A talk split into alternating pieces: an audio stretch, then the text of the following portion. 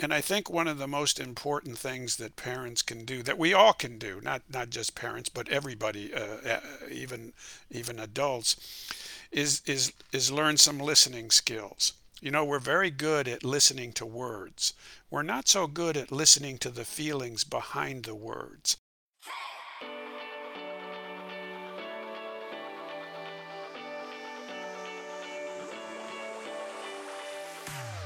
Welcome to the Raising Confident Teens podcast, where we teach life and leadership skills to teens and their parents. I'm Hudson. And I'm Rachel, and today on the podcast we're going to be chatting with Richard Capriola. Richard has over two decades of experience working as a mental health and addictions counselor. Licensed in both Illinois and Texas, he recently retired from Menninger Clinic, one of the nation's top ten psychiatric hospitals. While at Menninger, he treated both adults and adolescents diagnosed with substance abuse disorders. He is the author of a new book for parents entitled The Addicted Child, A Parent's Guide to Adolescent Substance Abuse. Thank you for coming on the podcast, Richard. Thank you. It's my pleasure to be here, and I appreciate your taking the time to uh, speak to me. This is such a heavy topic. Why did you write this book? I wrote the book to help parents and families and anyone who's interested in adolescent substance abuse. When I was working as an addictions counselor in, at Menninger, I met a lot of parents and was able to listen to the struggles that they had with their child who was using uh, alcohol or drugs like marijuana. And I wanted to uh, write a book that would provide family members, anyone really interested in learning about adolescent substance abuse, a resource that they would find helpful, that had information in it that would help them understand uh, adolescent substance abuse, what kind of assessments are important, what kind of resources are important, what are the warning signs to look at. So I really meant the book to be a, uh, a resource uh, for, for, uh, for parents and for families. What is the drug that teens struggle with the most? I think the the, the drug that, that they struggle with most is probably uh, marijuana, although alcohol is also a, a substance that teens are using. So uh, the teens tend to use uh, alcohol, and they tend to use marijuana as the two primary sources um, that, that they're using. And many times a young man or a young woman will use a substance, whether it's alcohol or, or marijuana, to medicate an underlying issue. For example, many of the uh, teen teenagers that I worked with who were smoking a lot of marijuana, when I asked them to help me understand why they used marijuana so much, the number one answer that they gave me was anxiety. It helped them control their anxiety. So a lot of teenagers who use alcohol or use marijuana are, are using it to medicate an underlying issue. But overall, uh, teens uh, are still using marijuana and alcohol as the two primary substances. Has it been that way for a long time? It has been that way for a long time. Uh, alcohol is sort of stabilizing. Uh, marijuana is still uh, is still an important subject uh, that that uh, that teenagers are using. But what we're noticing over the last several years is an alarming increase in vaping, where students, um, teenagers are vaping either nicotine or marijuana. In the last three years, we have seen a surge in the number of teens that are vaping. For example, nicotine vaping among seniors in the last three years has gone from eighteen percent to thirty-four percent using it.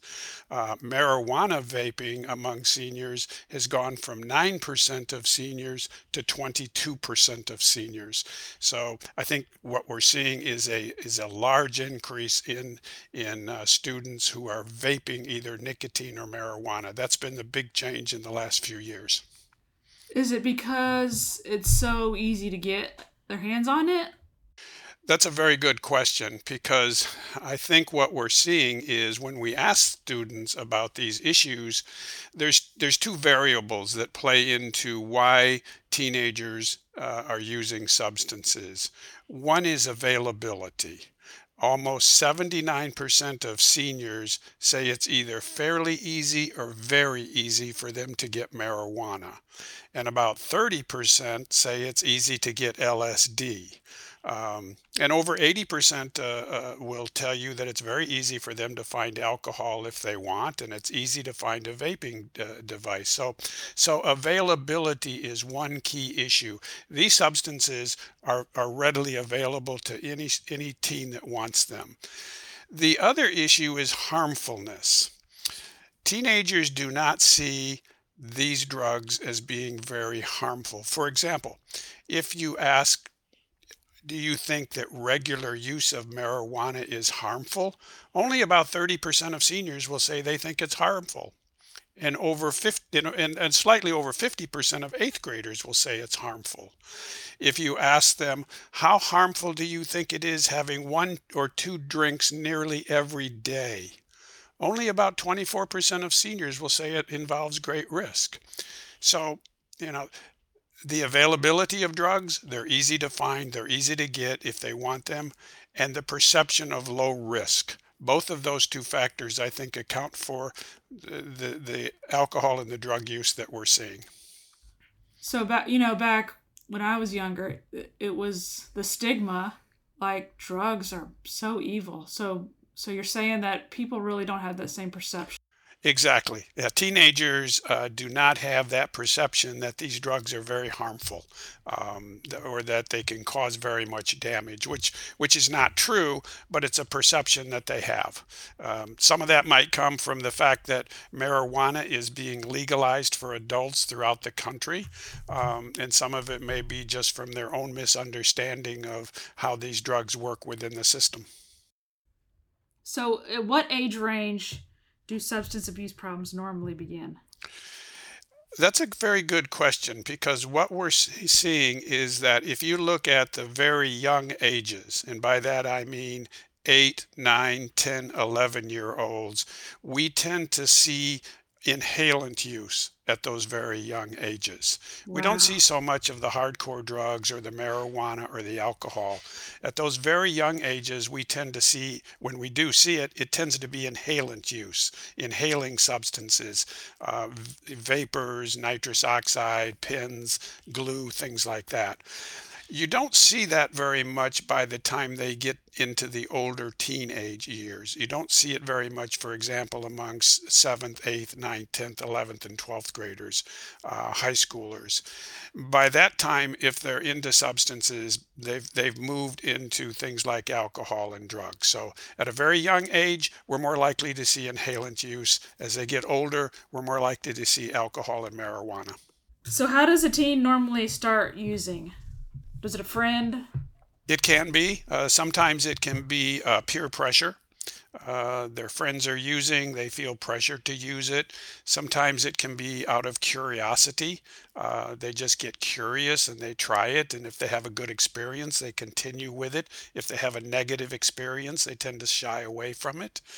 Um, but what I've also noticed is that once you get beyond the alcohol and the drug use, you look beyond that, you may very well find an underlying psychological reason why a child is using a substance like marijuana. For example, many of the young men and women that I worked with who were smoking marijuana, when I asked them to help me understand why they were using it, the number one answer that I got from them was, it helps me with my anxiety. So, you know, you have to look beyond the alcohol and drug use if you find it, and, and look for an underlying reason why a young man or young woman might be using a substance. And you often will find it could be because of anxiety, it could be because of, of depression, it could be a number of issues that, that really they're using the substance to medicate. Escape, they're using it to escape. Yes, exactly, they're life. using it to escape. What percentage of teens are using drugs? Well, the percentage of teens that are using drugs if, depends on, on which drug we're looking at. For example, um, alcohol is still the most widely used substance. And I would say probably fifty to fifty-five percent of seniors and forty percent of juniors will admit to drinking alcohol. Now that seems like a high percentage, but if you look in, in, in the nineteen nineties, it was much higher. It was as high as seventy percent. It was much higher during the uh, during that period of time. Wow. Um, if you look at marijuana, Um, which is the most widely used illicit substance, then about thirty-five percent of seniors and maybe twenty-five percent of juniors are using marijuana. Um, and there's been a slight increase among juniors, but among seniors, the rate has remained fairly stable. Among the other drugs, the percentages are really low. For example, about four percent of seniors are using L S D, about three percent of seniors are using cocaine. Um, Ritalin and Adderall, which are prescribed drugs, often for A D H D, attention deficit disorders, probably about almost four percent, maybe a little bit more than four percent of seniors are abusing Adderall. And by abusing it, I mean they're taking it without a doctor's prescription. And maybe two percent of seniors are using Ritalin without a doctor's prescription. What's illicit mean?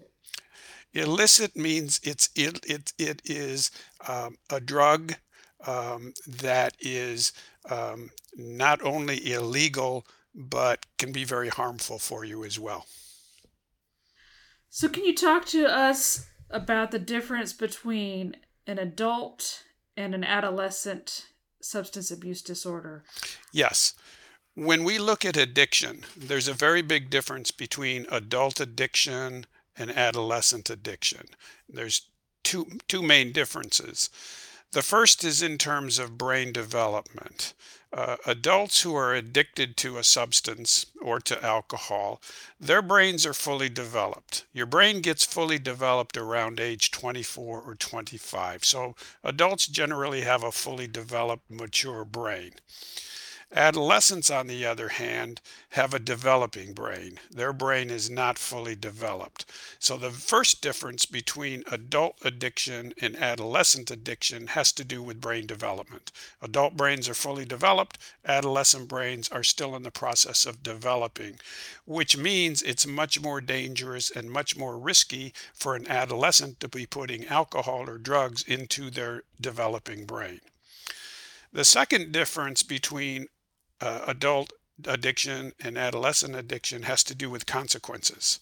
Many adults who are addicted to a substance have faced consequences, severe consequences in many cases. They might have lost a relationship, they might have lost a marriage, uh, and many times they might have been incarcerated, spent time in jail. Uh, adolescents, on the other hand, have faced very few consequences. Their big consequence is usually their parents imposing some type of restriction on them or yelling at them about the use of a substance. But adolescents have not faced the kind of severe consequences that we see adults facing as a result of being addicted to a substance. So it's like, you know, when you let your kid suffer the consequences Uh, of an action, if the consequences don't hurt that bad, it doesn't really affect them. They don't take it seriously. They don't take it seriously. Uh, the consequence might be they're grounded for a while. Did they get upset about it? Yes. Did they get angry about it? Yes. But it's much different than uh, an adult who um, might face uh, being imprisoned or put in jail for uh, for a long time. Right. Uh, when you're talking about the brain development, it kind of made me think about, you know, we always say that pregnant women shouldn't take drugs or alcohol because it affects the developing fetus. Mm-hmm. Um, so the brain is kind of like that. The brain is still developing. It is like that little baby developing. We may not see it outwardly, but their brain is still growing. Their brain hasn't finished. That's right. twenty-five years later.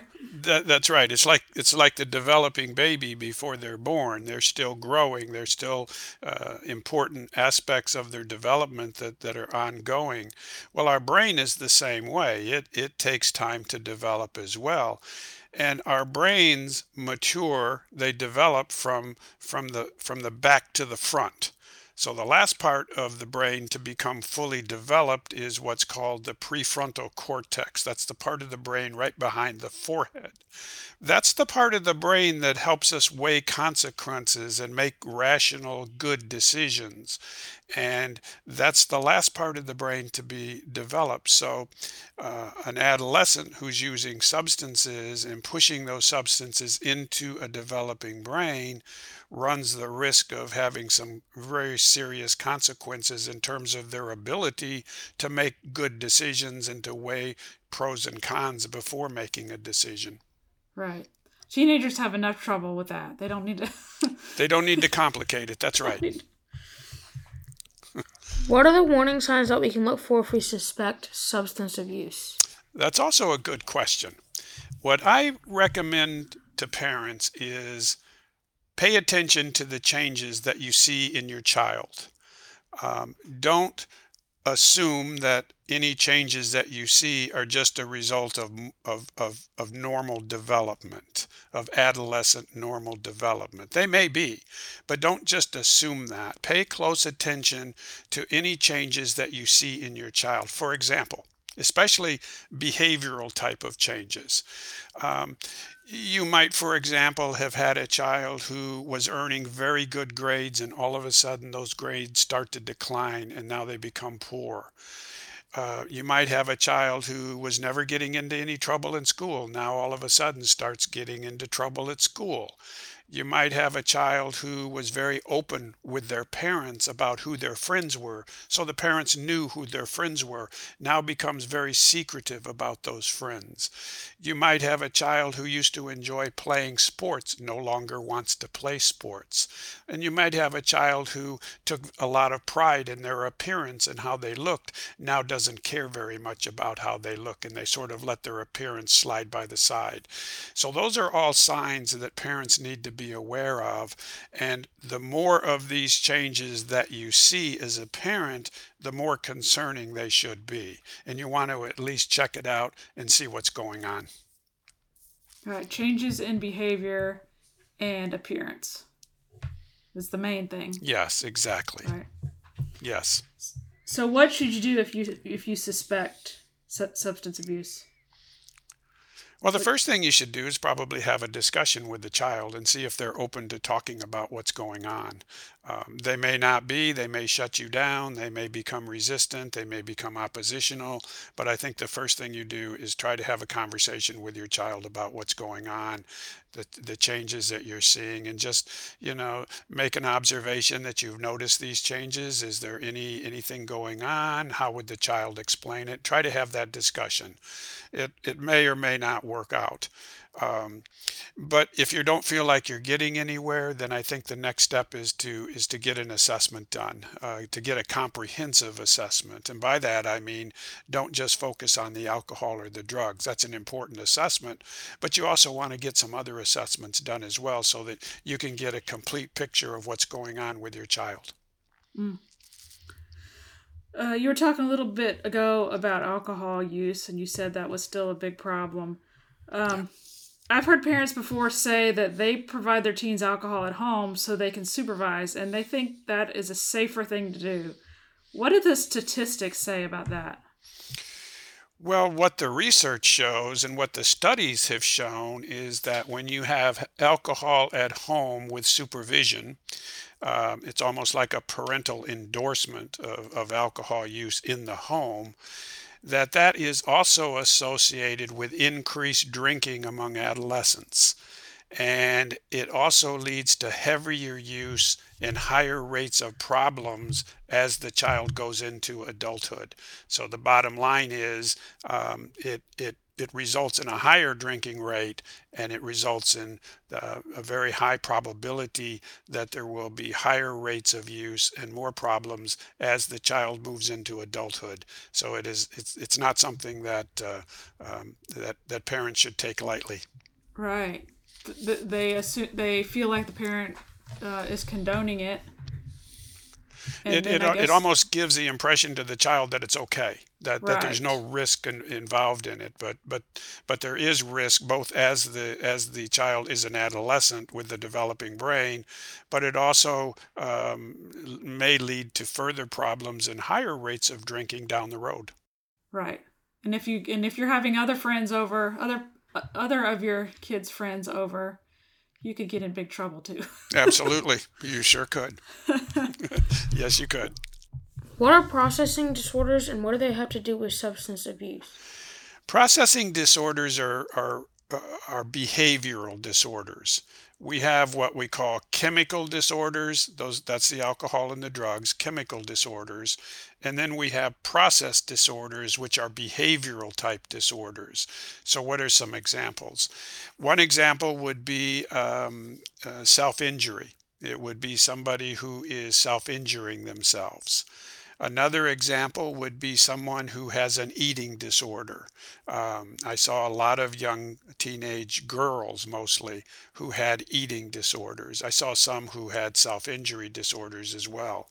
Other examples would be gaming. I treated one young man who was a compulsive gamer. He would game all the time. It was affecting his schoolwork. It was affecting his relationships with his family. Um, I think what we're seeing more and more of now is cell phone use, where kids cannot sort of be away from their cell phone. Um, actually, we've seen some evidence that that um, the brain responds to a text message in a way that it responds sometimes to alcohol and drugs. It gives this rush of pleasure. So these process addictions are behavioral type addictions, and often they they accompany a um, a chemical addiction like alcohol and drugs. For example, I treated uh, um, young girls who were smoking marijuana but also had an eating disorder. Um, I treated another young girl who was smoking marijuana but also had self-injury. So when you discover that your child has both a chemical addiction, alcohol or drugs, and a process addiction like self-injury or gaming or, or an eating disorder, you really have to diagnose and treat both of those disorders. You can't just treat the marijuana. You have to treat the marijuana and the self-injury or the eating disorder. But the two can accompany each other. Do they more often than not accompany each other? Uh, I would say I would say no. Um, the majority of, of teenagers that I treated were just using a substance. They had a chemical addiction. Um, and, and the small minority of them had had a process addiction as well. Um, it was mostly girls who had the self-injury and the eating disorder. It did have some boys, but it was mostly girls. Right. So you're saying, but a lot of times parents don't realize that they have that processing disorder also. So you need to make sure you look out for that. Is that yes, what? You do. And there's there's some warning signs in my book about what parents should be looking for as symptoms, say, to a child who might have an eating disorder, or what they should look for as signs from a child who might be cutting themselves. Um, so parents need to be um, aware of that, because teenagers are very, very capable of flying under their parents' radar. They can keep the alcohol and the drug use very secret for a long time. They can also keep their eating disorders and self-injury under the radar for a long time. So parents end up being shocked when they find out what's really going on. Is it because, is it because they know what they're doing is wrong, or is that why they try to hide it? I think they try to hide it because in many cases they fear the consequences that might be associated with the use. Um, now, now, many of these kids are using, say, marijuana or some other drug to medicate an underlying issue. Um, so it's hard for them to, to, to pull away from it. But um, when we asked, when we asked teenagers, what is it that keeps you from talking to your parents about issues that you might have? The number one response that we heard from them was a fear of being judged. Adolescents were afraid to talk to their parents about their problems because they were afraid their parents were going to judge them. Hmm. Yeah, I think, you know, I know for some people they might not have this, but I think the important thing is when they're younger, just make that relationship really strong. and let them know that you're going to love them no matter what they do. That's an excellent point, because I've actually been asked the question, well, I don't have a teenager yet. My, you know, my child is preteen. What, what can I do to sort of help them stay away from alcohol and drugs? And my response is pretty much what you just said. It's start to develop that that communication, that that trust, that relationship, and build on it as time goes on. And and I think one of the most important things that parents can do, that we all can do, not not just parents, but everybody, uh, even even adults, is is is learn some listening skills. You know, we're very good at listening to words. We're not so good at listening to the feelings behind the words. And it takes a lot of practice. It's not an easy skill to learn. But if you practice it enough, you can become very good at, at hearing your child's words, but more importantly, hearing the, hearing the feelings behind those words. And when you can start to develop that sense of, I understand what you're saying, but I under, also understand what you're feeling, then you've developed that bond, that communication that might pay off down the road. Right. Yeah, that's hard to do because we feel like we're in a hurry and we we want to finish their sentences. Yes, we all get in a big hurry. We all, you know, we all want to just get to the point. Um, so that's why I say it does take it does take some practice. It doesn't come naturally. Um, we're not built, so to say, uh, so to speak, to, to do that. But uh, but we can learn the skill and we can get better at it. Right. That's good advice. Uh, what hope can you give to parents and friends who have a loved one struggling with substance abuse? That recovery is possible, that um, our brains have a remarkable capacity to heal themselves. Um, so once a person stops using a substance or stops drinking alcohol, the brain has a remarkable capacity to heal itself. And if given time and you stop abusing a substance, the brain will start to repair itself and will start to recover. That's good. That's good to know. Uh, hope, hope is the most... Hope is so great when you're in a situation like that. Hope is. Hope and encouragement is very important, and, and, and that's one of the messages in my book is, is that our brain does have a remarkable capacity to heal itself. Uh, it does take time, and it does reco- require abstinence. You have to stop assaulting the brain with what you've been assaulting it with, whether it's alcohol or drugs, and you have to be patient. In, in many times, uh, a, a teenager will require treatment. Uh, it might be uh, short-term treatment. It might be residential treatment. Uh, but uh, but regardless of the kind of treatment that's needed, um, recovery and improvement is is possible. Is there anything else you want to add? Um, no, I think we've covered uh, a lot of important uh, subjects. I would just add one other thing, and, and that's from the parents' perspective. Um, I've worked with a lot of parents, and after I have explained their child's substance use and the diagnosis and and and the and the the psychiatric diagnosis that often accom- accompanies it. Um, parents are surprised to learn about the substance use, but I think what really scares them the most is not so much the uh, diagnosis on alcohol or drugs, it's the diagnosis on the psychiatric issue, to learn that their child has, has severe depression or has severe anxiety or might have a developing personality disorder or an emerging schizophrenia disorder. And then I also noticed that a lot of parents beat themselves up. You know, they will wonder, you know, how did I miss these signs? How did I not know what was going on? What did I do wrong? So I think it's important that any parent who is caught in this uh, type of intense emotion get support and help for themselves. And that's why I wrote the parent uh, workbook that goes along with the main book, was really to help parents who are struggling with these feelings and these emotions, because I think that we oftentimes put the energy in to try and rescue the child, which which needs to be done, but we often neglect the parent and, and, and the struggles and the emotions and the feelings that the parent's going through. They need help too. Right. Yes, that's important. Yes, it is. Where can people find you, like Facebook, Instagram? Um, what I recommend is is people go to the uh, go to my book's website. Um, on the website, you will find information about the book. You'll find information about the parent workbook. Uh, you can read endorsements and book reviews. You can read an excerpt of the book. Um, uh, so there's a lot of information on the website. And you can also order both the book and the workbook from Amazon through the website. And you can get to the website by going to www. help the addicted child dot com. www dot help the addicted child dot com.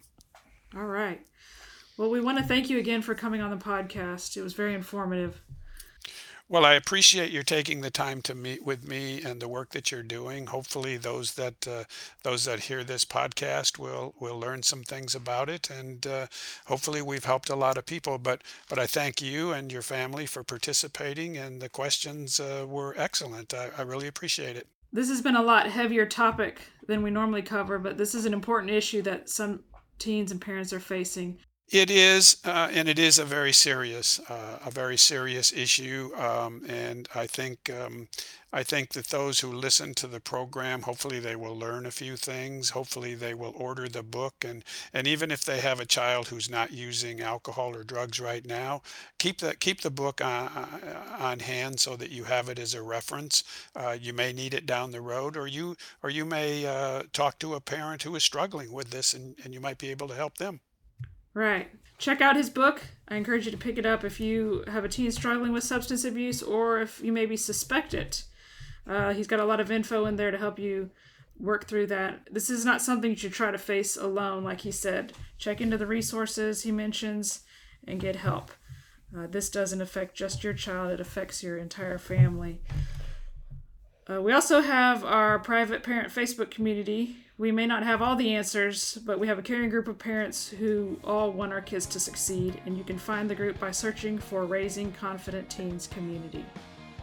Thank you for joining us today, and we look forward to being with you next time.